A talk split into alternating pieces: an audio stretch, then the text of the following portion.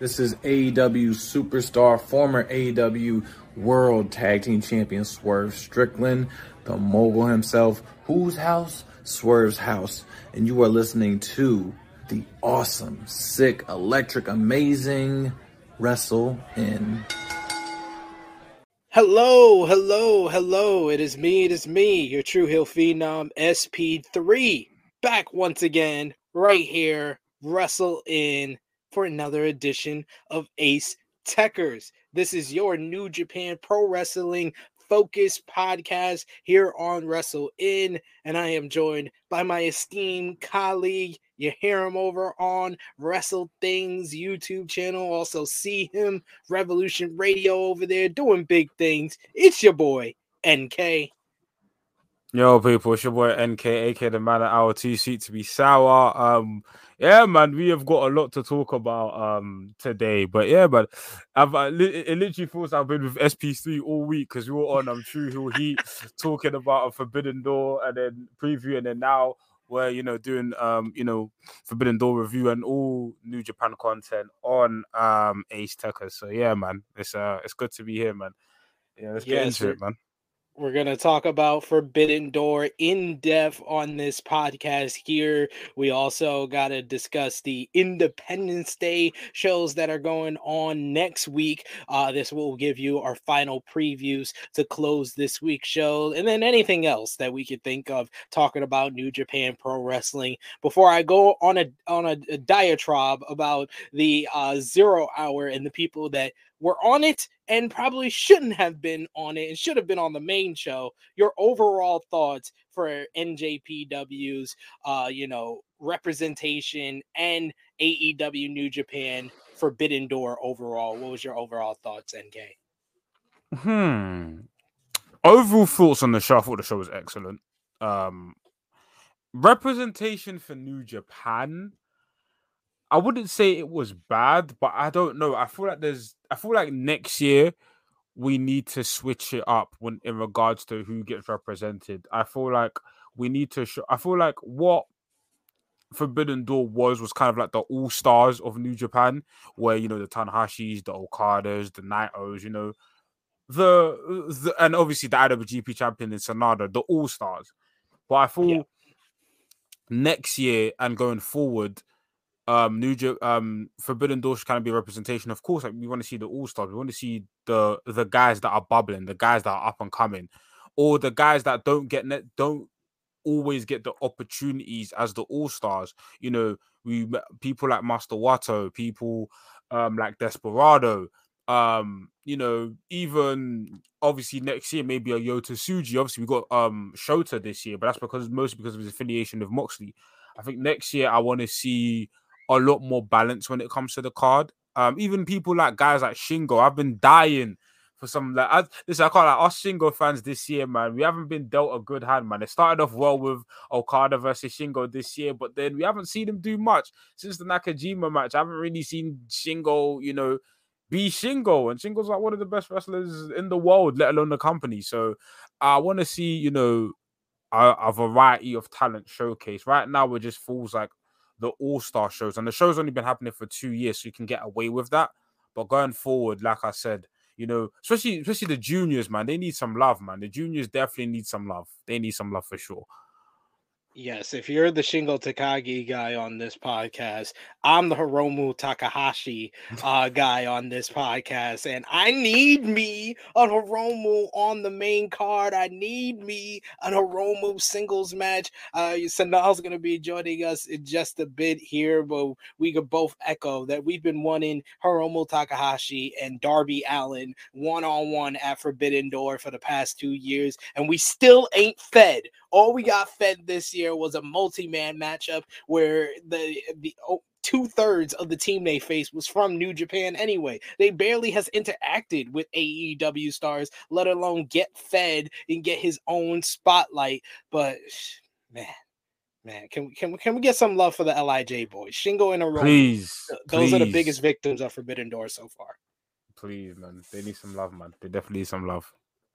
Well, I'm gonna go on my diatribe right here. I know NK gotta do a little something, but let's talk about this zero hour, guys. Uh, are listening on Ace Tekkers here on the first match on zero hour. You had the Mogul Embassy, Swerve Strickland, the Gates of Agony, Bishop Kaun, and Toa Liona uh, teaming up with Brian Cage as well to face the eight man team of Chaos and Desper- El Desperado, which Chaos was represented by Chucky T, Trent, and Rocky Romero, best friends in Rocky Romero, teaming up with El Desperado, which if you're a New Japan fan, I know this was very weird, and I know, uh, you know, I did the review over on True Heel Heat with Sonal and her being, you know, the diehard New Japan fan that she was. She was like, it's just been such a weird year since the splintering off of Suzuki-gun, where you have El Desperado, kind of one of the main diehard mainstays of Suzuki-gun, is now teaming up with the kind of the offshoot representatives of Chaos chaos with Rocky Romero and the best friends. And it was a weird combination because you even had the best friends doing their little, you know, all hands in during their entrance. And Desperado was just like, okay, I'll join you guys. And then when they wanted to do the best friends, give the people what they want, hug in the middle of the ring with Rocky Romero, it was it was El Desperado in the middle taking the hug and just looking so enthusiastic about it. Uh, but I, I thought the the first match on the zero hour between Mogul Embassy and Chaos and Desperado was a strong matchup. It got the most time of any of the zero hour matchups, which I think I would say is a nitpick to the zero hour in general because I think if you would have made this matchup the same length as what you gave the next three matchups, you could have get two more minutes to probably the final two matches of the zero hour uh, pre-show that needed it. But 12 minutes, everybody got a lot of time to shine. You had eight guys in there that were really looking good. The one big nitpick of this match as well is that we wanted to see this matchup for El Desperado versus Swerve Strickland. They showed the hell out and gave us a very memorable zero hour pre show matchup last year when it was El Desperado teaming up with Kanemaru to verse Swerve in Our Glory and all the sequences and all the interaction and exchanges between Desperado and Swerve were the highlight of that matchup. So I thought when they made this match here, we're going to get more Despy and Swerve going at it. And they just barely kind of scratched the surface as far as that matchup. I would love for Desperado if he's going to be back in the States, if he can appear on an episode of Dynamite and go one on one with Swerve Strickland. I would be all for that, but they really didn't give us enough. They didn't give us enough of what we really wanted with Swerve and Desperado going at it. But if you are a fan of AEW like I am, I am a huge fan of Swerve Strickland. I think the guy is ultra talented. He just has that aura of menace and just being pure evil. I made the comparison to him when he smiles, he gives up the aura of Randall from Monsters Inc. Like you just really get it. Oh, you you just know that he is not a good person. He just is that that evil type of guy and type of villain. And I love the fact that, you know, he's been getting more focus as of late, but he's taken some big losses, whether it's to Orange Cassidy for the AEW International Championship, whether it's to uh, Hiroshi Tanahashi on AEW Collision, which we'll talk about, NJPW's, you know, representation on Collision this week on the second episode. Uh, but he took the loss there. He took the loss to Orange Cassidy. They lost the eight man tag to Sting, Darby, OC, and Keith Lee. So they needed this victory here, and they got it with Swerve hitting the Swerve stomp on Rocky Romero. Rocky Romero, if you looked at the other team, he was the guy that could have took the loss. Of course, Chucky T could took the loss as well, but you know, Rocky Romero, he's usually there to take the fall. He's the electrician of the Chaos team, and he was looking up at the light as Swerve Strickland got the victory. And like I said, this one went 12 and a half minutes, so got plenty of time on the buy-in on the pre-show buy-in, whatever you want to call it. But none of the other matches got that much time. And that was my main issue with this. As the next match that we saw, we had Athena versus Billie Starkz Billie Starkz is an upstart, really kind of like what a lot of people call a prodigy in this professional wrestling game. I think she's really fit into the mold that was previously filled on the non WWE programming as far as women's wrestling, as well as young, young prodigy that everybody was looking at that's going to be a huge star when they, you know, grow into the performer that they're gonna be. She has filled that void that was left by Roxy, aka Roxanne Perez, when she went to NXT. Billie Starkz has really filled that at 18 years old, just three weeks coming off of her graduation, where she was valedictorian. So she's not only a great wrestler, she's a great student. She's very smart.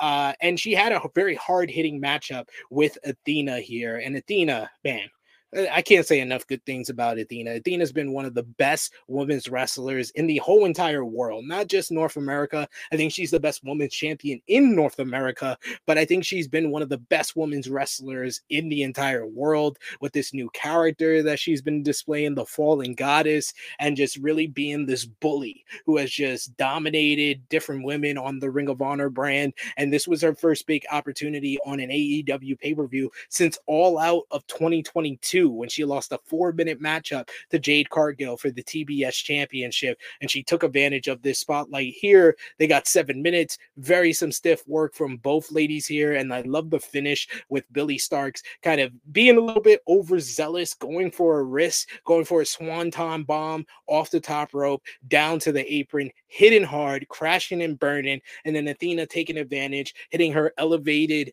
code breaker for the victory here. This one got just about seven and a half minutes. But you know, you really could have gotten more from these two ladies as well. But I thought out of all the matches that didn't get a lot of time on the zero hour pre-show, this one kind of fit the mold as far as it felt like the right amount of time for what they can offer here. And I thought it was a good matchup. Athena moves on in the Owen Hart Women's Tournament, and she'll be facing Willow Nightingale in the next round. And if you've seen Ring of Honor television earlier this year with Athena and Willow Nightingale, they gave us by far, in my opinion, the best women's matchup on weekly TV, one of the best women's matchups in the world of 2023 so far. And I'm sure with a bigger spotlight on an episode of Dynamite or even Collision, this will be another great matchup between these two ladies in the Owen Hart Memorial Tournament. Next, you had El Phantasmo versus Stu Grayson, another match that got just seven minutes, but I felt like this one, they packed a lot and they had a hell of a sprint in this one where both guys got to stand out. And I really wouldn't be surprised if they faced each other a few times before. You know, both guys from the Canadian scene, a battle of two Canadians here on the Zero Hour pre show. So both guys had their own fans. Love the entrance for uh, the Righteous and Stu Grayson with that fans actually clapping and doing the snap along with with Vincent you know, you know, SP3 got to sing on these episodes of Ace Tekkers. But yes, uh, uh, you got them coming out, getting a nice reaction from the fans. El, El Phantasmo also coming out with a nice reaction, but he did come out with his old theme, which seemed to be a theme of the night overall when it came to the New Japan stars coming out to older themes, some on purpose, some were very vocal in it not being on purpose, but we will definitely get into that as we go on with this. Uh, but El Phantasmo picking up the victory over Stu Grayson as the good sister, Sonal, has joined us. Welcome, Sonal. How are you doing? I'm good. Can, uh, can you hear me properly? Is my like okay? Good you're good. You're good to go. So no. I, I'm I'm breaking down the zero hour show for the for the listeners here. I talked about the the eight man tag, Athena and Billie Starkz. Now I'm talking about Stu Grayson and El Phantasmo here. Any thoughts on this matchup with El Phantasmo getting the victory with CR2 to to I'm, get the win here? It's another thing that like the distribution of times within the matches. I think this could have had a good solid more amount of time, especially we're going into G1 season. And I feel like Phantasmo would really have benefited, even maybe teasing something for the G1. So like maybe he could have looked around and almost said like, "Oh, there's nobody here." and just something like that. I feel like it's a good stepping stone for his G1. It's a win, but I just wanted something more. Hey, if you're gonna interplay, you know, AEW and uh, New Japan a little bit, why not you have you have Stu Grayson with this whole rivalry with Dark Order? What if Stu? What if El Phantasmo is becomes the new leader of the Dark Order? No, we've already got this. We've got it because El Phantasmo is going to go to New Japan and he's going to find a home with the Gorillas of Destiny, with the three Tongans. Don't don't change it up. No, he's gonna be he's gonna be the new he's gonna be the new exalted one, the new leader of the Dark Order. Please, just imagine his gimmick just changes because he Latin looks like evil. Whereas the the evil eyeliner and everything, that would be nice. Well. Finlay already has taken like the the like spikes and stuff. So just El Phantasmo will find some inspiration. inspiration from somewhere with that. But yeah, I thought I thought this was a good matchup for just getting, you know, just over seven minutes. Uh plenty plenty of great moves from each guy. Stu Grayson, man, he's he's very underrated. Underrated. Yeah. He's so But I think El underrated. Phantasmo is also underrated. I agree. This was like a battle of two uh, underrated guys on each roster, and Stu Grayson, you know, showed out, showing his athleticism. The 450 splash he did was so pretty, and then uh, El Phantasmo kind of putting him away with CR2 to get to look prepared for the G1. And I thought commentary did a good job of putting that over that he has to get himself prepped for his second G1 appearance. How do you think he's going to do overall in the G1? I hope. I'm trying to remember what block is he in. Is he in the one with Okada? He's he yeah, he's in the one with Okada and Will Ospreay. So I don't see him. I don't see him getting out of that Yeah. block with Will and and Okada there. I think uh, I think it's a maybe a foregone conclusion that Okada and Ospreay, one of if not both, are gonna be in the quarterfinals. So I mean, they have yeah. to if your dream finally of um, Okada and Kiyomiya again. Yeah, I mean, they they denied me. I, I, I'm I'm over it. I'm I'm just gonna I'm just gonna accept the fact that Gedo does not like me, that Gedo hates my guts, and he will not give me what I want. He wants to be a coward and not put Okada in his proper block. If you trade off Okada and Sanada, then the G1 blocks would have been perfect Mm. because you got the Hoss block with Kingston, Ishii, Shingo. Uh, you know, you got the Savage, David Finlay in there as well. The Then E you got the quite big as well. You've got Okada, obviously, uh, Yoshihashi, Taichi. Taichi's been on like a roll recently because he obviously got his title. Kenta, Yeah. let we won't speak about that. Great-O-Khan, Will Ospreay, Tanga Loa, and El Phantasmo. So maybe the Tanga Loa and El Phantasmo match is something to watch out for.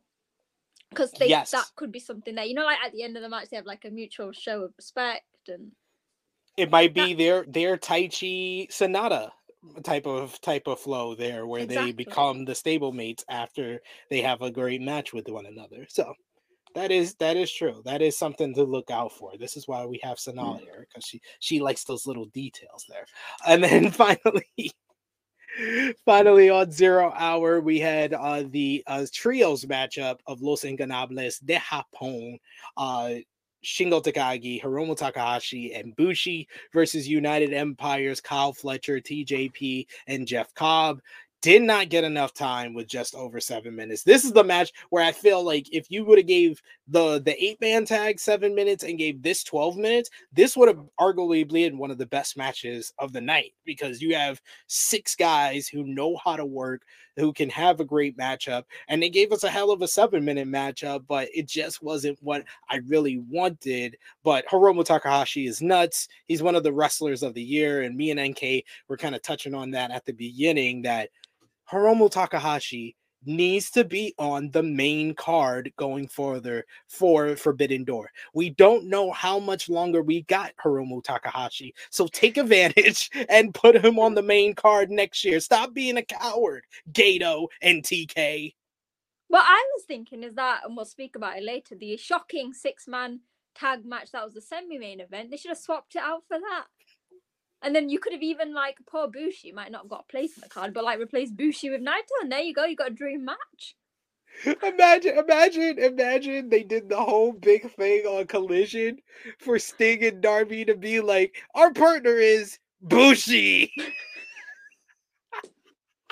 no, because in that sense, I know like we um said that Tsuji had another engagement, but if that wouldn't have been the case, Tsuji would have been a good one. But Yeah, again, we'll speak, we'll speak would- about the monstros- the monstrosity of that match when we get to it. We we we we definitely will. We definitely will. Um, I, I I'm just I'm just imagining t- uh, Tony Schiavone saying it's Bushi. You know what? No, I love Bushi. Like he didn't get pinned. I think, but I think Bushi's at the stage in his career, a bit like Kanemaru, knows that he can just get paid. He can put on a decent performance. Uh, if he wants, he can play spoiler. He doesn't really need to be winning championships. That's true.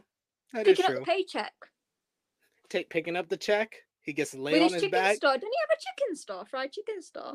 I think so. I think And I you're swear, right. some someone from Pro Wrestling Noah, Kenoh or Go visited it recently. No, I'm gonna try and find that because that's actually it. Because I know I remember. I was like, wait, that's really random. Wouldn't be This is the stuff you get on Ace be You learn about chicken. Ex- store. ex- we, get- we get the fried chicken stock on, on Ace Tekkers here. This is how we roll, folks. Uh, but yes, uh, that was that was the zero hour pre-show. So we go into the main card, oh, and to say the zero hour main event was won by Lij with Shingo Takagi hitting the Made in Japan on TJP to get the victory, and that would start a theme of people losing to secondary finishers that we'll get Okay, into. quick thing. It was Kenoh. Kenoh went to Bushi's chicken store.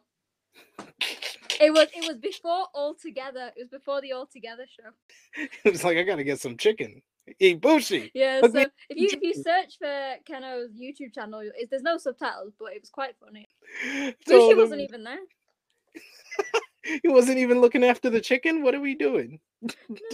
He was he was too busy taking the pins and staring at the ceiling.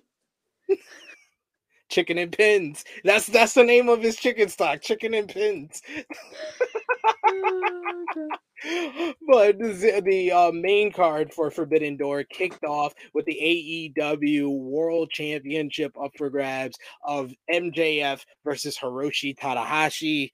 And I know we all love Hiro- Hiroshi Tanahashi, but we've been kind of saying this on Ace Tekkers all year. More and more, we're seeing the wear and tear build up on him. It was more apparent and more prevalent in the matchup with Swerve Strickland, which we'll touch on from Collision that I touched on on the zero hour when we were talking about Swerve. But even here, you could see that he he is rough. I liked commentary covering for the fact that it takes him so long to get up for the high fly flow. Oh, and oh, get it's a his different, feet it's a right. different turnbuckle. Oh, it's it's very it's taking some time to adapt. to it. They're very different here in the America compared to Japan. Yeah, they have more of a boxing turnbuckle instead of here. But I thought I thought the match was very well worked, and it turned out being a good matchup. MJF focusing on the ribs with more like bear hugs, the abdominal stretch, aka the Cobra twist, and I loved MJF kind of playing off the the knowledge that he knows of New Japan. In the end, he used the Dynamite Diamond Ring behind the referee's back to get the win here, and this was after Hiroshi Tanahashi got a visual pin on MJF. So they did a nice job of protecting Tanahashi, worked a more slower pace matchup that worked because it was the opener and the crowd was so invested into everything on here. NK, what did you think about MJF and Tanahashi?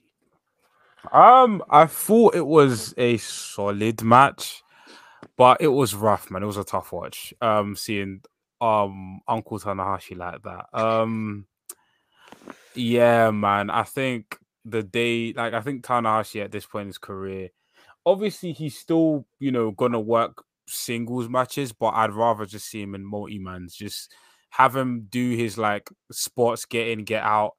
Um, I think MJF did uh, MJF did the best he could of Tanahashi. It feels weird talking about Tanahashi like this. I don't like talking about him like this. Like literally before like Forbidden Door, like I was going back through the archives and watching like um old Tanahashi matches. I was watching um Tanahashi versus Okada, King of Pro Wrestling. Um and I was like, damn. We used to be like like Tanahashi was really like one of the best in the world. And obviously age catches up with all of us but it's just it just feels like with Tanahashi was like just one second he was great, and then not another second he's like the knees are gone. Um, NK, do you but- think he would benefit for some time off, or do you think it's literally just he's done now? I think he's. I think the damage has been done. I feel like the the time for time off passed long ago. Um, all those years of just like being in G ones, New Japan Cups, you know, competing in Tokyo, though competing at um main event of Wrestle Kingdom, those those years where he could have taken like maybe a couple months off here and there, it's kind of gone, and now it's kind of the damage has been done. It's been built up to this point, but who knows? I'm not a physio. I'm not a physio. But regardless, on a positive note, I think the match was good. The match was well worked. The psychology of the match made sense. And yeah, MJF versus Tanahashi, like character dynamic wise, is very interesting. And I'd love to see um MJF chop it up with a lot more New Japan stars in the future. Yeah, I loved MJF with the with the robe that said New Japan is an indie. He had Yeah, the elbow pad that said Ace's ass. Uh, so yeah, he played up uh, his character very well. It's just it's just sad to see Tanahashi with no knees. He just has Yeah. no knees right now, and it, it makes me scared for the G1. Luckily, the G1 is not nine matches; it's only seven now. Though. That's still quite a lot for someone like Tan. And it's not like he's got an like an easy block apart from Yano. He's got Tetsuya Naito. He's got I think uh he's got he's got some big names who put on good matches. And I almost don't want Tanahashi to be the reason that those matches aren't great. Yeah, but he's he's had he had great matches last year in the G1 with Zack Sabre Jr. Uh, with Godo, so maybe he could pull out one or two here. And I thought I thought the matchup with Will Ospreay at Resurgence was was great. So he he still can can can sneak one out. We just didn't get it here, and he just he looks like the damage is done, like NK was saying.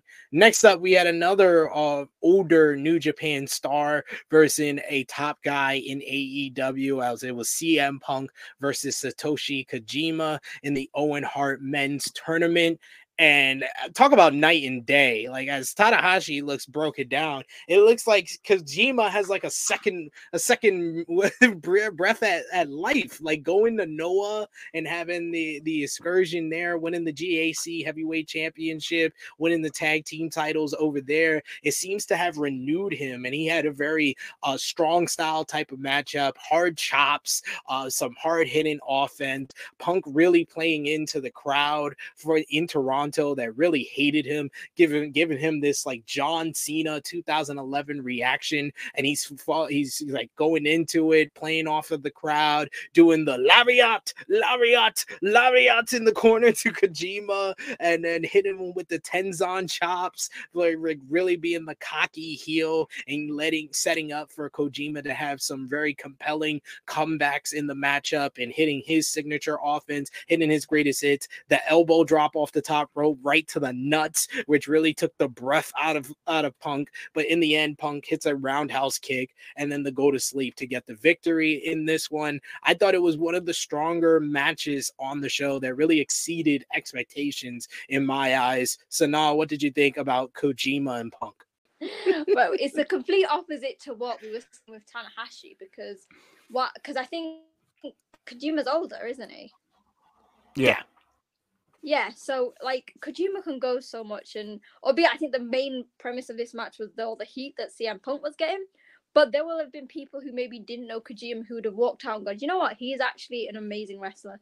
And SP3 you brought up earlier, like commentary did a really good job of really pushing Kojima's achievements, just so he wasn't just any guy. And the, yeah, as well as like the lariat one, it was like the Mongolian chops, taking that off Tenzan. I just think it worked really nicely. There were no titles on the line or anything, and no one expected Koji to win. But it just proves that like the New Japan dads can go. Like we've seen it with Nagata and even Tenzan. Like they can, they're still in very good shape, even if you compare and Suzuki. But uh, he'd probably kill us if we called him a New Japan dad. But like he's also in really good condition compared to Tanahashi. Very true. Any thoughts on uh Punk and Koji here, NK? I was pleasantly surprised. This was a match when I saw on the card. I was like, eh, I don't know about this. Eh. But then when the match actually happened, I was like, whoa. Like, like Kojima's one of those people where I don't watch a lot of Noah, so I, I haven't seen his work in Noah. But like every time I've seen him pop up here and there, he's always like done his job and done his job well. Like even at his age, he's always been able to still go. And him and Punk like put on a very entertaining match. Like it would like it was yeah very much night and day between the MJF Tanahashi match and then the Punk Kojima match. And it was like yeah, like Kojima put in a good shift and yeah, this match was like very pleasant. I, I liked it a lot. Like I was pleasantly surprised. I watched the match. I was like, Do you know what, Kojima, I was unfamiliar with your game in 2023. I was unfamiliar. Like I was. I'm sorry. Like uh, I take it back. Um, but yeah, this match was thoroughly um entertaining. I'm sort of upset that he's not in the G1. Like I feel like Yeah. could have like him and Suzuki. Like I know probably Suzuki's probably gonna say something about him not being in it, but I feel like with the year that in the past two years that Koji has had, he could have easily been in the G1 and done well and done better than Tanahashi probably will do because of the state of his body and stuff. Yeah, that's a good shout. Absolutely, I, I I agree. I would have took take take Tanahashi out and put Kojima in. That sounds like our improvement on the G1. Uh, next, we had talk about a match that exceeded expectations: the AEW International Championship up for grabs, four four way matchup. Orange Cassidy, Kazuchika Shibata, Zack Sabre Jr., and Daniel Garcia. This was a matchup that only goes 11 minutes and 32 seconds but it felt like it was like 15 20 minutes and it it did it also didn't feel like it was 15 20 minutes i don't know how, how to describe it but this was the matchup i felt out of all the matchups on the show far exceeded the expectations that you had going in where you had the Zack Sabre Jr. and Shibata going at it like they were bitter rivals smacking the crap out of each other and then Daniel Garcia is trying to get in between them and they're just smacking him then going back to their strike exchange smacking him going back to the strike exchange then he starts no selling their smacks and starts doing his goofy dance the goofy dance is getting over with me. I just thought it was stupid at first, but now I realize that it's purposely, it's purposely stupid for a reason because he's trying to be a sports entertainer when he's really a wrestler. So he just has this goofy dance, and that gets the better of him. Orange Cassidy always trying to get wins, and he gets it in a kind of a nefarious way where he takes advantage of Shibata hitting the PK on Daniel Garcia, pushes him out the ring, gets a crucifix pin. And I know out of everybody on this show, Sonal was the high person on this matchup. What did you think about this four way here? This was this was my match of the night. Honestly, it went like 11 minutes, but I was obsessed with it. I I expected some good stuff because you can't not have Orange Cassidy, Shibata, and Zack Sabre Jr. in a ring and not produce magic. But it exceeded everything. Like there was amazing wrestling, there was humor, there was so much like because fatal four ways can be chaotic. It's why we don't really see them in New Japan, if any. Like maybe in tag matches sometimes um for titles. But it just worked perfectly. We saw from the very beginning that Shibata and Zack still hate each other, and they they wanted to do it. And obviously Garcia, poor thing, was trying to get into it and just was getting literally like slapped away. And it's just so innovative and yeah, I mean, not everyone is gonna be a fan of Orange Cassidy. I am. I think he's amazing, and the fact that like at the end they Zach was still like talking to Orange Cassidy, the fact that both of them have done so much for the titles they're holding, I want to see a singles match. Like Orange Cassidy is really putting in a shift in 2023 where he's like a dark horse wrestler of the year right now with a with a with a mid card title he's really kind of showing the world that he's one of the better wrestlers in the world. And this matchup was another case of that. NK, any thoughts on the four way? Listen, this four way was exactly what I wanted it to be. Of course, I have I would have preferred a Zack Sabre Jr. um Orange Cassidy singles match, but this is the four the four way was the best it, it, it, could have been, and that's a compliment. Um, this this I'm sorry, the spot where Daniel Garcia is dancing, and then Zack Sabre Jr. Shibata just beating it. I, I was dying. Like thi- this dancing gimmick that Daniel Garcia's got is hilarious to me. But just the sequences, the exchanges, like every man came out just looking like a star in this match. I mean, these all, a lot of these guys are already stars, anyways. But this is kind of like this is like the perfect trailer for everyone. Like if somebody, because I know some of the guys on wrestlings aren't too familiar um with Shibata, or some of the guys that only watch AEW aren't too familiar with Shibata, um, or Zack, and this was kind of like little trailers of who they are. Okay, Zack's the submission guy, Shibata's like the guy who just beats the hell out of people. Um, and then Orange Cassidy's like the it's weird, he's the laziest wrestler in the world, but he's the workhorse champion. And he's wrestling every week defending his title. And this title run from um, Orange Cassidy, well, even Orange Cassidy and Zack Sabre Jr., but Orange Cassidy specific because it was the all international title uh it's whoever eventually defeats him and has to follow this is going to be in for a tough task because he has set the bar extremely high and even Zack with the TV title like both men have set the the have set a precedent have set a standard for that belt that is going to be very hard to measure up to and achieve so um good luck but until we get there I'm enjoying the ride that um is the international title and the TV title. Absolutely. Two, I would say one, two, as far as the best champions in wrestling. I put Zack at number one, but Orange Cassidy is a close number two. Uh, next, we had the IWGP World Heavyweight Championship up for grabs. Sanada defending against Jungle Boy Jack Perry. This, unfortunately, is the victim of having a 13 match card where you have an IWGP World Heavyweight Championship matchup that goes 10 minutes, 37 seconds, the, the shortest matchup on the main card for this show and it just felt like they were just coming out of second gear and they were just kind of forming a, a chemistry with one another and then Sanada just hits the backbreaker. Well he gets a near fall on the shining wizard then he hits a backbreaker he goes up top hits the moonsault. One two three. You had Red Shoes checking the shoulders afterwards. You had early on Red Shoes getting a bigger reaction than either of these guys. It just felt unfortunate that Sanada didn't get like the main spotlight that he kind of could have had if you, the match went on a little bit longer. And then after the match, you had Jungle Boy Jack Perry turning heel, uh, betraying Hook as he laid him out on the stage to a big reaction from the crowd. Got a lot of boos, and Taz was masterful on commentary, selling the heel turn. Uh, what did you think about the matchup and the post match here, NK? Um, the match itself, I kind of wanted more, but given the post match angle and given the storyline that they're telling with Jungle Boy and AEW, it kind of made sense. In storyline, Jungle Boy kind of got embarrassed. The match only went 11 minutes. Sanada was kind of no selling him on Twitter kind of saying, I don't know who the hell Jungle Boy is, and it's kind of it, it gives Jungle Boy motivation to turn heel because like he's fumbled both of his title opportunities, and this singles title opportunity he fumbled in a big way. But I feel like there's, I don't know, I don't, I don't want to say I want them. To, this is a match I'm dying for them to revisit, but there's certainly a lot left on the table for a rematch down the line. Heck, I'm some, I'm a big proponent of somebody of Jungle Boy. So I would love to see Jungle Boy even like in like a New Japan Cup next year, and maybe you know, I I don't think Sanada will be champion next year, but if he is, sure. But if he's not, then like a Sanada versus Jungle Boy singles match in the New Japan Cup, or maybe a G one. But Tony's scared to send his talent to Japan. I'm I'm a, I'm a, I'm a, I'm a, I'm a quote SP3 Tony you're a coward but um but yeah, I don't know. The match was solid, but it, it never, like I said, never kicked into that next gear to take it to great.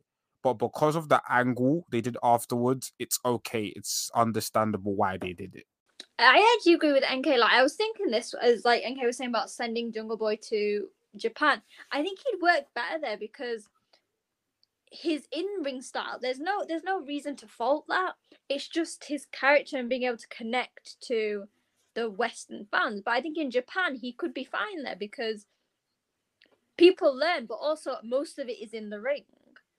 So i think that that would work perfectly but the match itself it, it was what it was. I feel bad for sanada because i feel like he could have done a lot more to showcase his skills as the champion more than 10 minutes.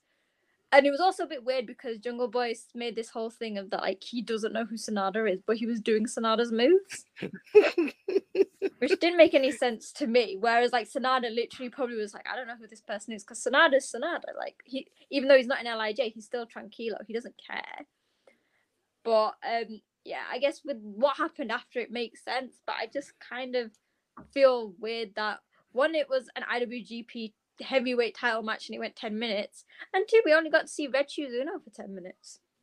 Yeah, Yeah. come on. You gotta give Red Shoes Unno more than the shortest match on the main card. What are we doing? What are we doing? Should have gave him the next matchup since his son was in it. As you had Blackpool Combat Club, Jon Moxley, Wheeler Yuta, Claudio Castagnoli teaming up with Shota Umino, Konosuke Takeshita versus the Elites, Hangman Adam Page, the Young Bucks teaming up with Tomohiro Ishii and Eddie Kingston. And I absolutely loved this matchup. This matchup is probably the second best matchup on the card for me. I gave I I I on the True Heel Heat review over on the channel. I gave it five stars. This is the best 10 man tag I think I've ever seen in my life. It just felt like a party. The crowd was on fire.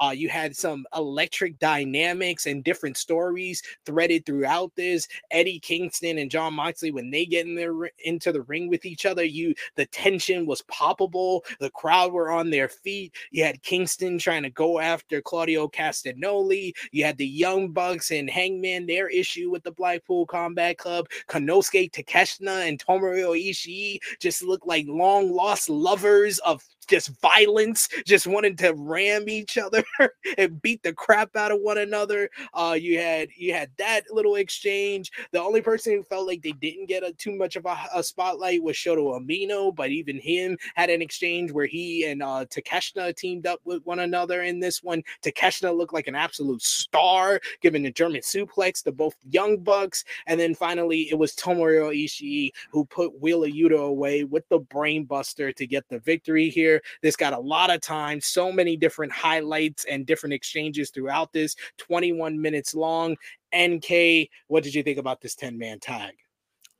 this was li- literally if it wasn't for the match we're, we're, we're going to talk about this would be match of the night um tomohiro ishii and konosuke takeshita that that whole exchange was nuts like no like really i know i need the- if there is one person i want to see in the g1 it's konosuke takeshita I need that. I need I need that in my veins right now. Like right to listen.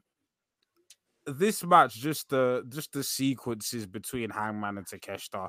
I feel like Shota, like you said, Shota Umino probably didn't get the biggest highlight in this match, but it's a 10-man tag, so I get it. But Ishii, it's an Ishii especially because I feel like Ishii's lost a lot on AEW every time he's appeared, and I've kind of wanted, you know, Ishii to like have a more prominent role when he does come overseas because yeah, Ishii is someone that can take a pin, but Ishii's a badass as well. And I feel like this match just highlighted who Ishii was, even that the the um the spots that Ishii and Eddie Kingston did together.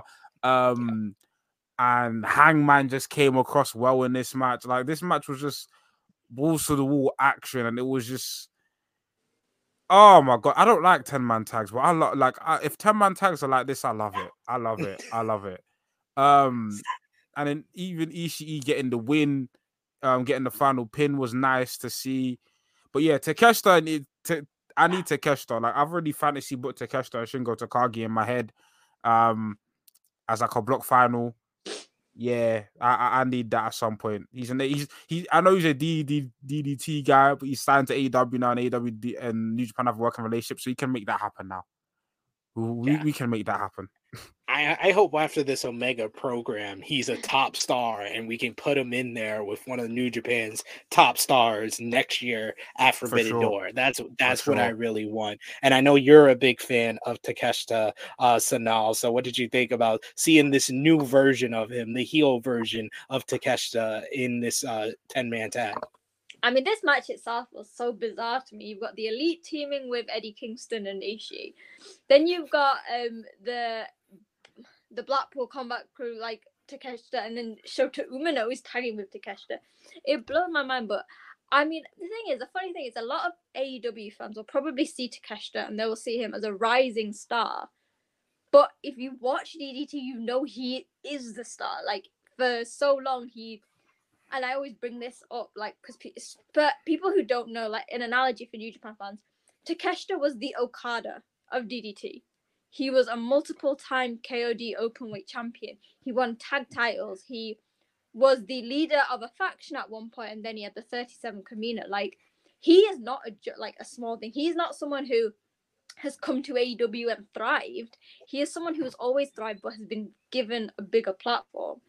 And considering now that New Japan AEW are close and Takeshita's AEW, yes, NK is right. Please give us to Take- like Takeshita in the. You know, I can't wait until next year. Give him in the New Japan Cup. Bring him to the New Japan Cup, and I'll be happy. Yeah. 100% agree with y'all there. Next, you had the AEW Women's World Championship, Toni Storm versus Willow Nightingale. I thought this one got a, uh, the right amount of time. It got just over 11 minutes. And, you know, once the outcast shenanigans got away, when they get ejected, it was more focused on the two ladies. And they had a very hard hitting matchup, a lot of high impact moves, especially Willow Nightingale hitting the, the big DVD on the apron at one point, and then back into the ring for near fall. But uh, it was Toni Storm who got the victory by gouging the eyes of Willow Nightingale and hitting Storm Zero to get the victory in this one. Sonal, what did you think about Willow and Toni here?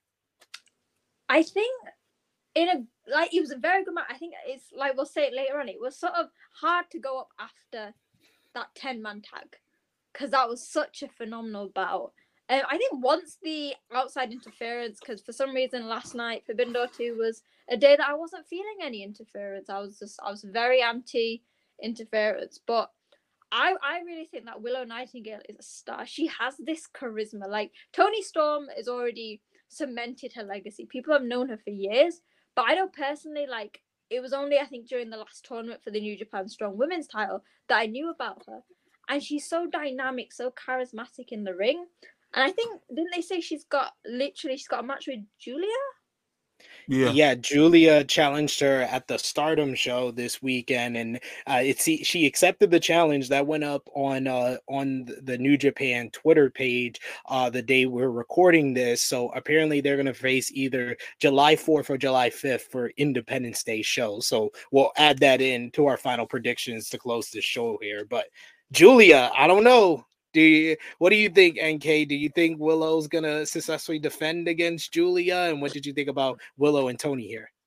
Willow and Toni was fun, but I, I agree with Sanos. Willow Nightingale is like one of like my like if if if we were to do like a rising star of the year award, Willow Nightingale would be like somebody that I, I I put in like the nominations like just this year alone, and obviously like yeah, we can probably assume that Mercedes was, was maybe supposed to be here, but what Willow's done with the opportunity and the time that she's been allocated has been excellent, and she's she has this infectious charisma that's like very organic. Like it's very hard, like ba- when when when you present yourself as a baby face, it's very hard to come across as genuine. Sometimes you can come across as like too sweet or too um too nice to where it becomes like sickly and it doesn't feel authentic. Willow just has this infectious personality and that feels organic. Um, and the match itself was pretty good. Um, you know, I think it went the right amount of time. I don't think it needed to go too long. Um, but Willow versus Julia is something that excites me a lot. Obviously, Julia is somebody like in in Stardom that's like that's even trended outside of Stardom she's I know people that don't have not that haven't watched a single Stardom pay per view, but they will come up to me and be like, "That Julia chick's it. Like she's it. She's got the star presence. She's got jumps in, and her versus Willow would just be again another excellent. Just forget just the match itself, just the pageantry, the the entrances alone. Will, will, will be amazing, and then both of them are great wrestlers. Obviously, Julia being like the the wrestler. I think Willow retains. I think give Willow some time with this title, let her cook. You know, give her a few months with this, and then maybe you know when Mercedes is healed, we can do a rematch or whatever. But I feel like you know, keep the title on Willow. Let her make something of this title for herself, and you know, I feel like she'll do a good job as its inaugural champion. Absolutely. And it's time to talk about the match that everybody is going to be talking about from this show. Kenny Omega defending the IWGP United States Championship against Will Ospreay. Only thing I got to say here. The Mount Rushmore of sequels is now is now confirmed to be in my opinion Terminator 2, The Dark Knight, Empire Strikes Back, and Will Ospreay versus Kenny Omega at Forbidden Door 2.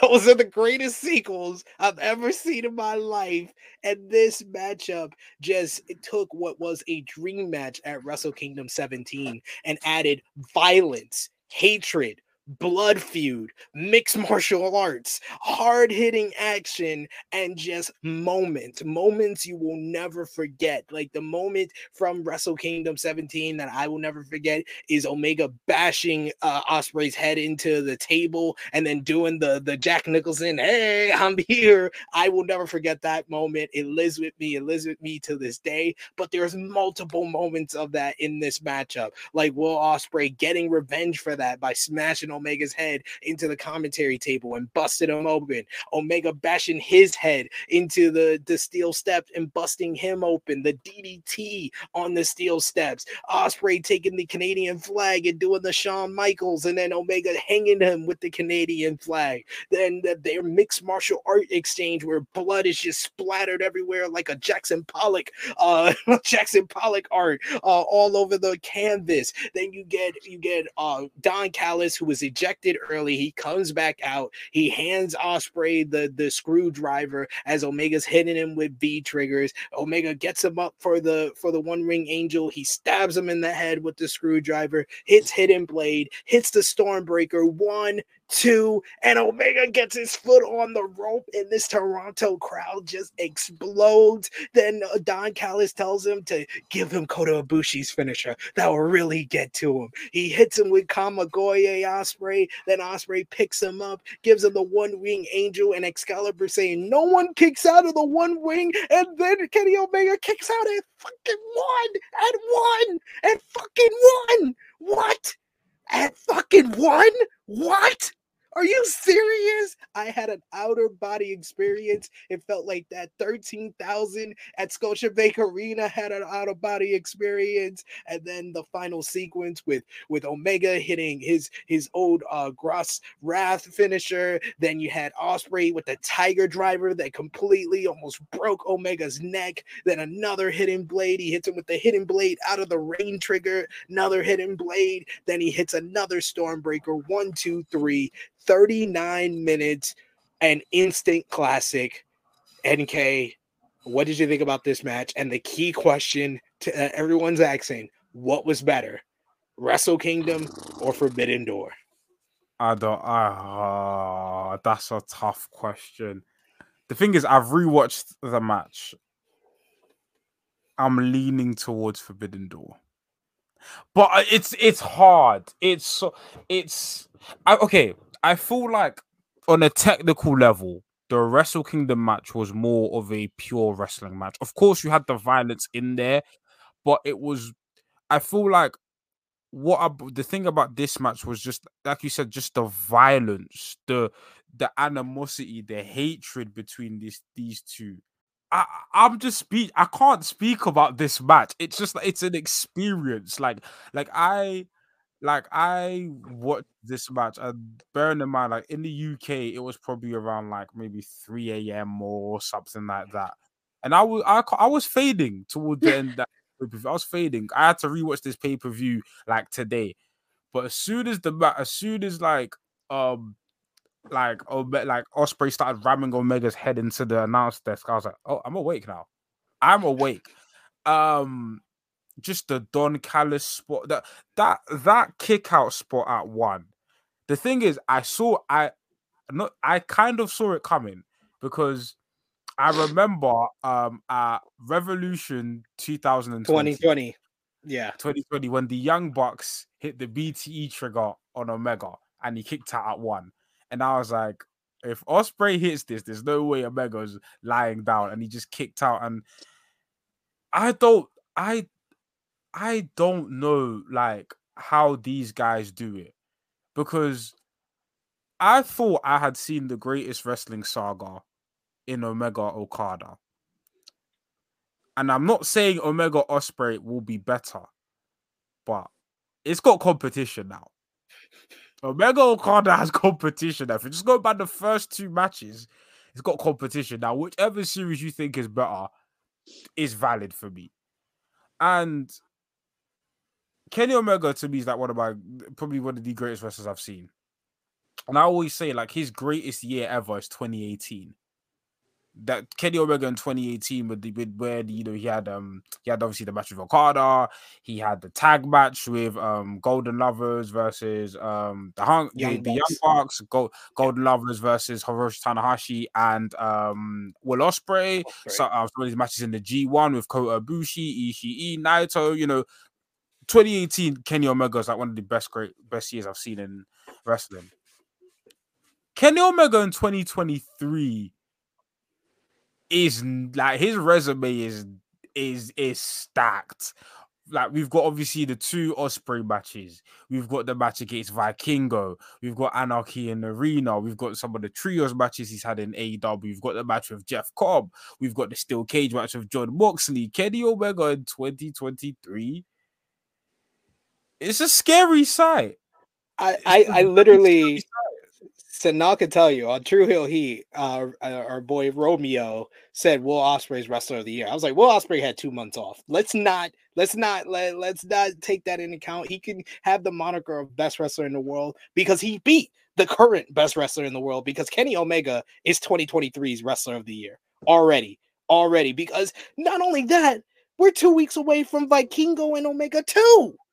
We're we're yeah. we're two week we're two three weeks away from Blood and Guts. Like, yeah, yo, he's just adding to this. If he can stay healthy, this might eclipse his 2018. This might eclipse his 2017. I don't think there's anyone in the wrestling business that has had three years like that. His 2017 no. with the three Okada matches, with his G1, he had the one of the greatest G1 finals of all time with Tetsuya Naito that year. Like he, that was a great year. 2018, like you said, all those matches, but 2023 the best of the, the game seven against Death Triangle, the two Ospreay matches, Vikingo, Moxley in a steel cage, like the Anarchy in the Arena. It doesn't matter if it's a singles, a tag team, a trios match, a four on four. He has delivered some of the best matches of this year. He is by far the wrestler of the year so far. I mean, I uh, mean, I, I mean, I'd put, I'd put Douki in that. You know, I feel like you're missing the most important person of the year, and that is Douki. You know, he had Chicago Douki had a great match against Jungle hand. Boy. He did. he had Chicago and Jay White at the palm of his hands. so now I can even keep keep a straight face saying that. So now I know you you had your your nitpick for this about the the Don Callis interference of this. So tell us what your thoughts overall on the Forbidden Door match between Omega and Ospreay. I mean, it was it was a great match. Like I can't. They're two of the best wrestlers in the world for a reason.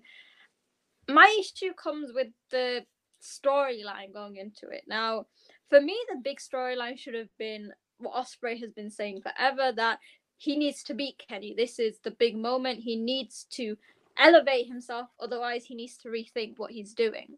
That should have been the overwhelming arc. However, from the very beginning, and even commentary mentioned this, it was this rift between Don Callis and Kenny, and now Don Callis is with Ospreay. Now, um, we said on Twitter here, and I guess we I was sort of mistaken that in the past Ospreay has had help when the Empire first became a thing, he had help from Bea Priestley and Great-O-Khan. However, that he very quickly realized that was not a thing, and whether he was a babyface or now is the Empire, he never gets outside help.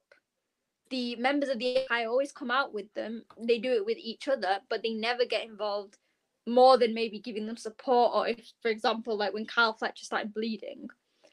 But this almost felt like we'd lost, like Ospreay wouldn't just accept a screwdriver from Dunk. He would say, "No, I don't need that." Because didn't you say SP3 and True that when he had the match with O-Khan and O-Khan helped, he said he hadn't actually won. He didn't feel like he'd beat Okada. Yeah, before before last year's G1 finals when he beats Naito, he talks about how he's basically I think it was 6 and he was 1 in 6 versus Okada and he felt like that one didn't even matter because he got help from O-Khan to beat uh o- o- Okada in the 2020 G1. So he said he needed to do it on his own. He was going to look at o- Okada's greatest rivals and beat him on his own. He wasn't able to get the job done, but maybe that's a part of the story that he he did he really realize that he does need the help to beat the Omega and Okadas of the world. You could say that. But then that goes against everything that he wants. He wants to prove he is better than Kenny Omega, but you're telling me that he can't beat Kenny Omega without it. Like any New Japan fan knows that. Yes, Kenny is the best one, but Ospreay is pretty damn good and can easily probably beat Kenny on a good day without any cheating. He's done it with Okada. You know what I mean? Like I I feel like it shouldn't take away from the match as much as it did for me. But like I said, I think last night I just wasn't in the mood for any like interference. I was like, oh, I thought I'd got rid of Gedo and Dick Togo and House of Torture, but they brought Don Callison instead. hey, Don is a little bit better than than those guys, a little bit better, and it led to two of the greatest kickouts of the year for me. So I'll take it. Um, the the final two matches, you first had uh, Los Stinganables de Japón versus La Suzuki, Suzuki Gods. Uh, NK very quickly. Any thoughts on this match as uh, Sting and Naito double team Suzuki to get the win? Meh just meh. this this match was meh. Like Naito did it from time Naito didn't even bother to. No, Naito's a troll. He came out in the full regalia, in the full outfit, but still wore the t-shirt. You don't do that. You pick one or the other. You either come in the full gear and wrestle, or you come in the t-shirt. You don't.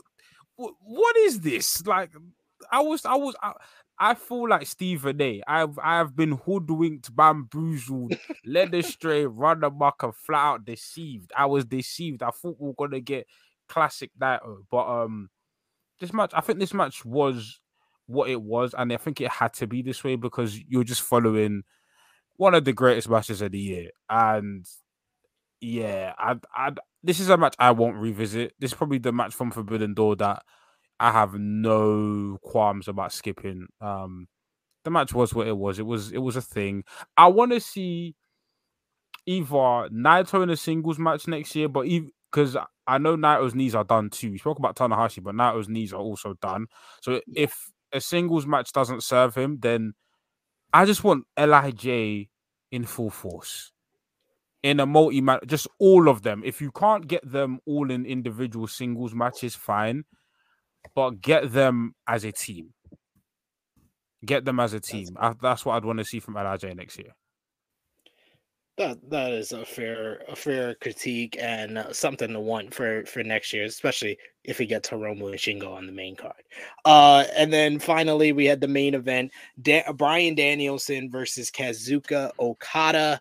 Uh, this was more of your classical technical wrestling clinic. It build and build. About 10 minutes in, uh, Okada gives uh, Bryan a tombstone on the ramp. He puts him back in, hits an elbow drop where apparently it fractures the forearm of Bryan Danielson. So Bryan Danielson had to work another like 15 minutes or so with a broken arm, and it was very visible that the arm was just hanging there. You thought it was selling at first, but it was a real injury. We get the kickouts of the Psycho knee and the Rainmaker. And then finally, uh, Bryan has to improvise instead of getting the LeBell lock. He gets a double arm bar where he uses his leg to pull back on the other arm of Okada. And Okada's like, I got the G1 to worry about. I'm just going to tap out at this. And he taps out. This one it was 27 and a half minutes. A lot of, I've heard mixed reactions. Even our former co host here, uh, Kieran, uh, on his quick thoughts on Forbidden Door, he said this match Yikes. So I don't know what that means, but it seems like it's getting mixed reactions. I thought it was great. I gave, you know, Omega Ospreay, I gave six stars again, two, two in a two in one year. This match, I gave four and a half. It's a little below of the five star kind of floor that I had for the matchup, but still an excellent match overall, in my opinion. But Sonal, any thoughts on Okada and Dragon? I think yikes is a bit a bit too harsh. Like I feel like it maybe didn't benefit from coming after probably one of the worst matches that could possibly have happened on a Forbidden Door card. I don't, I, don't, I don't even know what to say about that match. I feel like if they're doing like a replay, they might want to cut it out or just keep Naito's entrance in. But that, I feel like that was the highlight of it. But I feel like maybe people had too high expectations. They went in thinking like, oh my god, this is going to be like the match of the year, and then obviously circumstances, including like his the injury, the the broken arm, like is mm. going to impact it in some way, and also when you have such a big story like Omega and Ospreay that has happened, that has continued, you're always going to struggle because while this has been set up for months, even probably years in terms of like Ospreay being the top guys in, in New Japan, Danielson and Okada was sort of just flung together and was sort of based on the hype of the two of the best wrestlers in the world.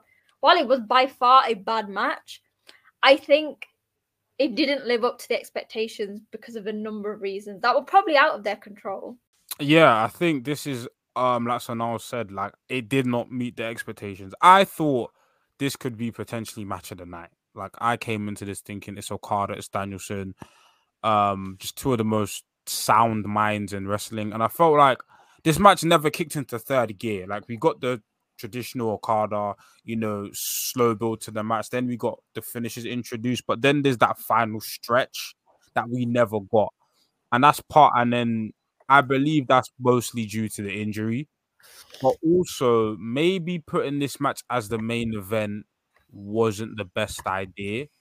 I feel, especially, I under, I I, I understood why they did it. It's like it's the freshest match on the card. It's the it's the two arguably biggest stars because so I understand why they put it on last, but I feel like Omega and Ospreay because they had there's that story element that Sonal mentioned, it deserves to go last. And I feel like if this match had come before, maybe our perception with it would have been different because it, it wasn't following what Omega and Ospreay were going to do, which already had, which already we already knew was going to be of a high quality based on the match they had on Wrestle Kingdom.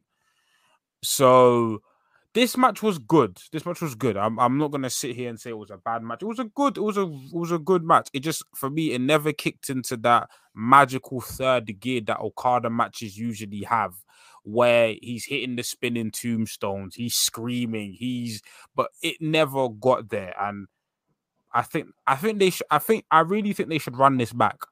I feel maybe yeah. at Tokyo Dome, maybe at All In. I know from the um media scrum, it seems that Danielson wants to do this again.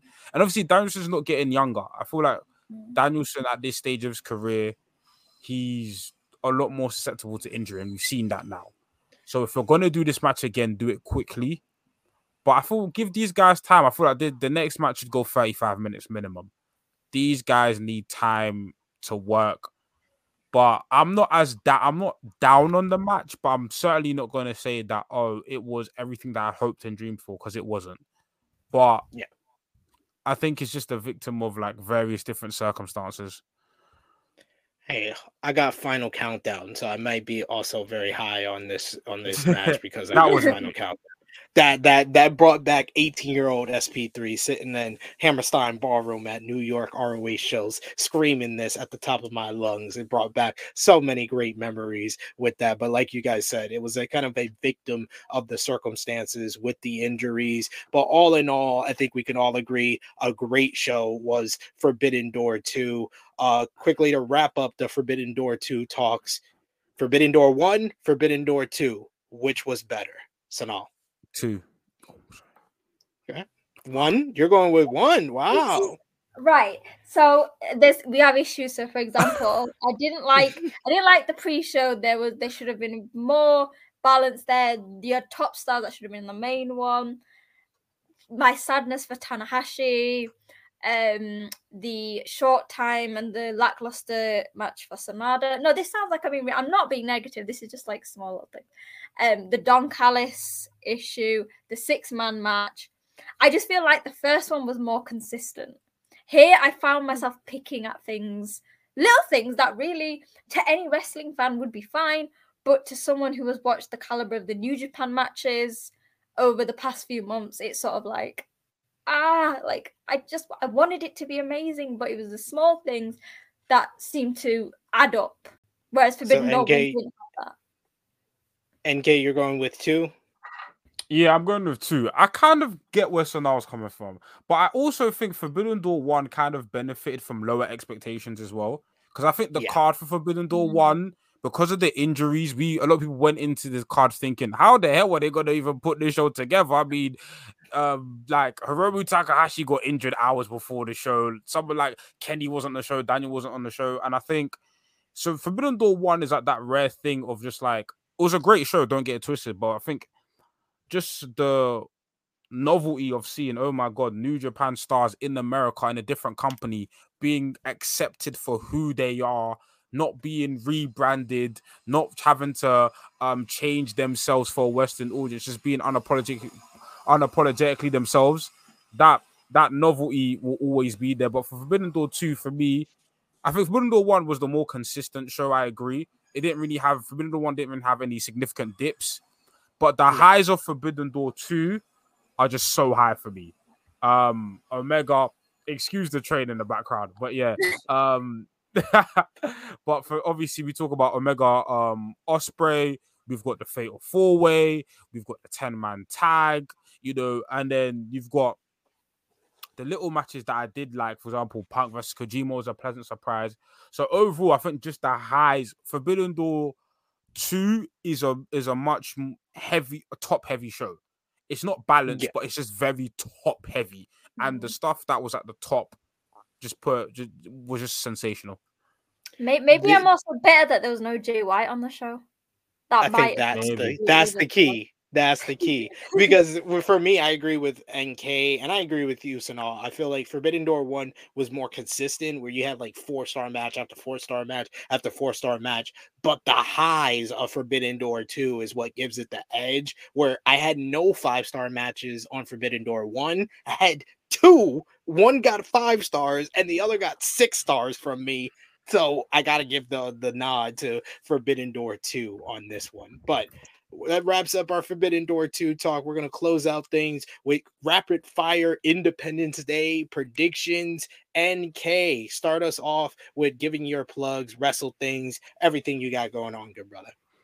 Yeah, man. Um, so you can follow me on Twitter at NK Preach, but more importantly, follow Restings. Um, we are follow us on Twitter at Restings. Follow us on YouTube at Restings. We have, excuse me, a variety of different content. Um, we've got Revolution Radio where we break down weekly episodes of Dynamite, and we will definitely be reviewing Forbidden Door at Revolution Radio. We have got Indie Takers hosted by um Del Boy, which covers a variety of independent and what MJF calls the Japanese independent New Japan. So, um, so To definitely I buy that T-shirt. I think it's Yeah. great. I think it's hilarious. New Japan No, is an indie. yeah, it's an indie. but um, yeah, and then obviously we've got our flagship show that comes out every Friday, the Restings podcast, and we will definitely be talking about um Forbidden Door and New Japan as a whole. So yeah, follow Restings for all that good wrestling content. Coolest podcast in the world. Indeed, they are. Sonal, you got plenty of content coming out for Forbidden Door, for Independence Day, maybe, uh, for G1. Let the people know. So you like as always you can find me on twitter at wrestling underscore chat and after i mean this is going to be released on tuesday but after hell with my internet my forbidden door review has been uploaded so you can go on sono's life on youtube and watch that. Like sp3 said maybe independence day but ahead of the g1 and some huge shows coming up. My channel is going to be busy and yeah make sure to subscribe there. And if you follow me on twitter you'll be the first people to find out when i'm posting And you can follow me on the Twitter machine at True Heel SP3. Follow the gang on the YouTube channel, True Heel Heat. That is T R U, no E, Heel Heat. And we got our Forbidden Door, very long, a Forbidden Door review, but it's plenty of great conversation. Honestly, one of my favorite reviews we did all year. Sonal was joining us. We had uh, Romeo and Jade News. Check out also the Forbidden Door preview. I had NK on that with Jade News, with Joe Holbert. So uh, honestly, one of my favorite weeks of the whole entire year as far as content on the True Heel Heat YouTube channel. So check it out right now. And the Flagship podcast every Saturday, 11:05 a.m. Eastern Time live, and you can watch it on demand. Episode 231 right now. But Independence Day is coming up July 4th and 5th. We're to we're to give predictions for the top matches. The uh, first show on July 4th is from Korakuen Hall. You got on the kickoff match Oskar Leube teaming up with Yoh and Ryusuke Taguchi to verse Takahiro Katari, uh, Dragon Libre and King Kengo. I don't know any of these people. Maybe I don't know if y'all do. Do y'all? Nope. Nope. Nope. then you got uh, the DKC versus uh, Bad Dude Tito. You got a six man tag team matchup of Riho Iwa teaming up with Alex Zayne returning to New Japan, as well as Lance Archer on the babyface team to verse Team Sorry, can I, can I just say something? Since Suzuki Gun disbanded, the, the world's getting weirder and weirder. Suzuki team with Young Lions, Despies with Chaos, and now Lance Archer's on the babyface team. I, I, I, I just saw this. I literally am just reading this off the get the versus Team Filthy, Stravell Nelson, Royce Isaac, and JR Kratos. We got uh Fujita going one on one with Tom Lawlor, big spot for Fujita. You got uh, Rocky Romero and Eddie Kingston versus Gato and Kenta. And then the first match we'll preview on the first night for the strong open weight tag team championships. The first of two matches between these two teams is Bishamon versus the Bullet Club War Dogs of Gabe Kidd and Alex Coughlin. NK, who you got walking out with the strong open weight tag team titles? War dogs, baby. War dogs. Yeah. I kind of agree with you. Uh, you got the exciting encounter Doomsday no DQ match. Jun Kasai making his New Japan Pro Wrestling debut, teaming up with El Desperado to verse the one, the notorious 187 Homicide and Jon Moxley. I cannot wait for this matchup. Sonal, who you got? I, it's so hard. Like this is the most. I'm, all right, I'm gonna go with my heart. I feel like it's not gonna be right, but I'm gonna go with my heart. I'm going with Kasai and El Desperado because they put on an amazing match together, and they say that the best opponents normally work the best together. Like we've seen it Okada and Tanahashi and things like that. So I'm gonna say that, but I'm so excited for that match. The fact wait. that you know when when he, Jun Kasai actually came into the New Japan ring to accept it, and the pop that he got, Sign me up. Sign me up. I, I agree with both of you. I think Bullet Club War Dogs walk out with the strong open weight titles, and I think uh, El Desperado and Jun Kasai win that one. In the main event, IWGP Junior Heavyweight Tag Team titles, you got Francisco Akira and TJP Catch 2 2 making their first defense of their second reign against the other of the juniors of the Bullet Club War Dog, Clark Connors and the Drilla Moloney. Does the Bullet Club go two for two for tag team titles, NK? Not yet. No, no, no. I see uh catch you two retaining. Catch 2 2 for the retention there. And then July 5th, we got the kickoff match. Boltin Oleg teaming up with Master Wato and Ryusuke Taguchi to verse another names that I don't know who these guys are. Rekka, Ta- Takahiro Katari, and Dragon Libre. Then we got uh, Oskar Leube versus JR Kratos. You got Roy Uiwa t- teaming up with the notorious 187 Homicide to verse uh, Francisco Akira and TJP Catch 2 2. You got Rocky Romero and Yo Roppongi 3K 2.0, they're, re- maybe. reuniting. It's been too long since Rocky has been in Japan.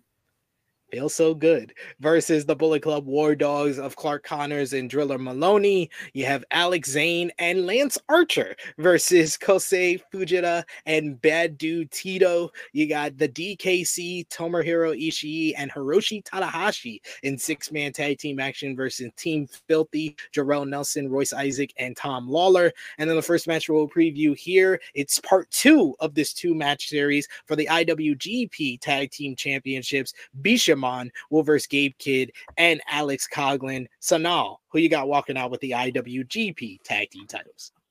I have Bishamon. I feel like there's a reason that they split the matches up. I feel like the the New Japan Strong titles work best with the new blood. We can build up that division with like we've got Willow Nightingale with obviously Rising Star for the women's division. We can have it with that, and I think because if we're gonna cement this new book, they need to win a title. They need something to cement that they did it on for a reason, and having the strong titles would be good. I think it'd be the best, and also it wouldn't downgrade any of their momentum because they're all four of them are in the G1, so it wouldn't downgrade because they'd both have wins and losses. Exactly, and I think uh, I think a couple of them are in the same block. I know Coughlin and uh, Goto are in the same block for sure. And then you got this one should be an absolute war based on their first matchup: El Desperado versus Jon Moxley. Final death. Who you got, NK? This is um, I got Jon Moxley, but the PSA I want to put out is hide your husband, hide your kids, hide your wife. like, yeah, this is not for the children. Make sure everyone's tucked in bed. Parental parental guidance is very much needed. Um, yeah, these. these hey, I thought you were saying that because I thought you thought that Despy was going to remove his mask and he was going to be so handsome that you had to hide him. Maybe that too, that too, that too. Despy's a very handsome guy, very handsome guy, but but no, uh, yeah, this match should be absolute chaos, and uh, I'm gonna love every second of it. But I've got Jon Moxley. And then finally, we got Eddie Kingston challenging Kenta for the strong openweight championship. I think we can all give our predictions with this one. And I'm going New York Strong, Eddie Kingston, your strong openweight champion. Sonal. I'm just going against Kenta. I just I just feel like I don't know why they had Hikuleo win just have Hikuleo lose, and I just Kent Kenta's not Kenta. It's not like with Tanahashi. It was a case of Tanahashi can still go, but his body can't. Yeah, I feel like Kenta's body can still go, but Kenta is just not in the frame of mind to go as like he used to. He's checked out. NK. Um, I got I got Kenta because um Eddie Kingston never wins the big one. He just doesn't do it. He just I mean, he beat Jay White. Hey, that was a big one. That was a big one for a title. He never wins the big one for a title. So hey, the, the theme is you have to beat Jay White to then beat Kenta for the open weight title. If if if Eddie Kingston wins, that's the theme. That's the theme. You then go on to beat Kenta, but then you'll probably lose it back to Kenta.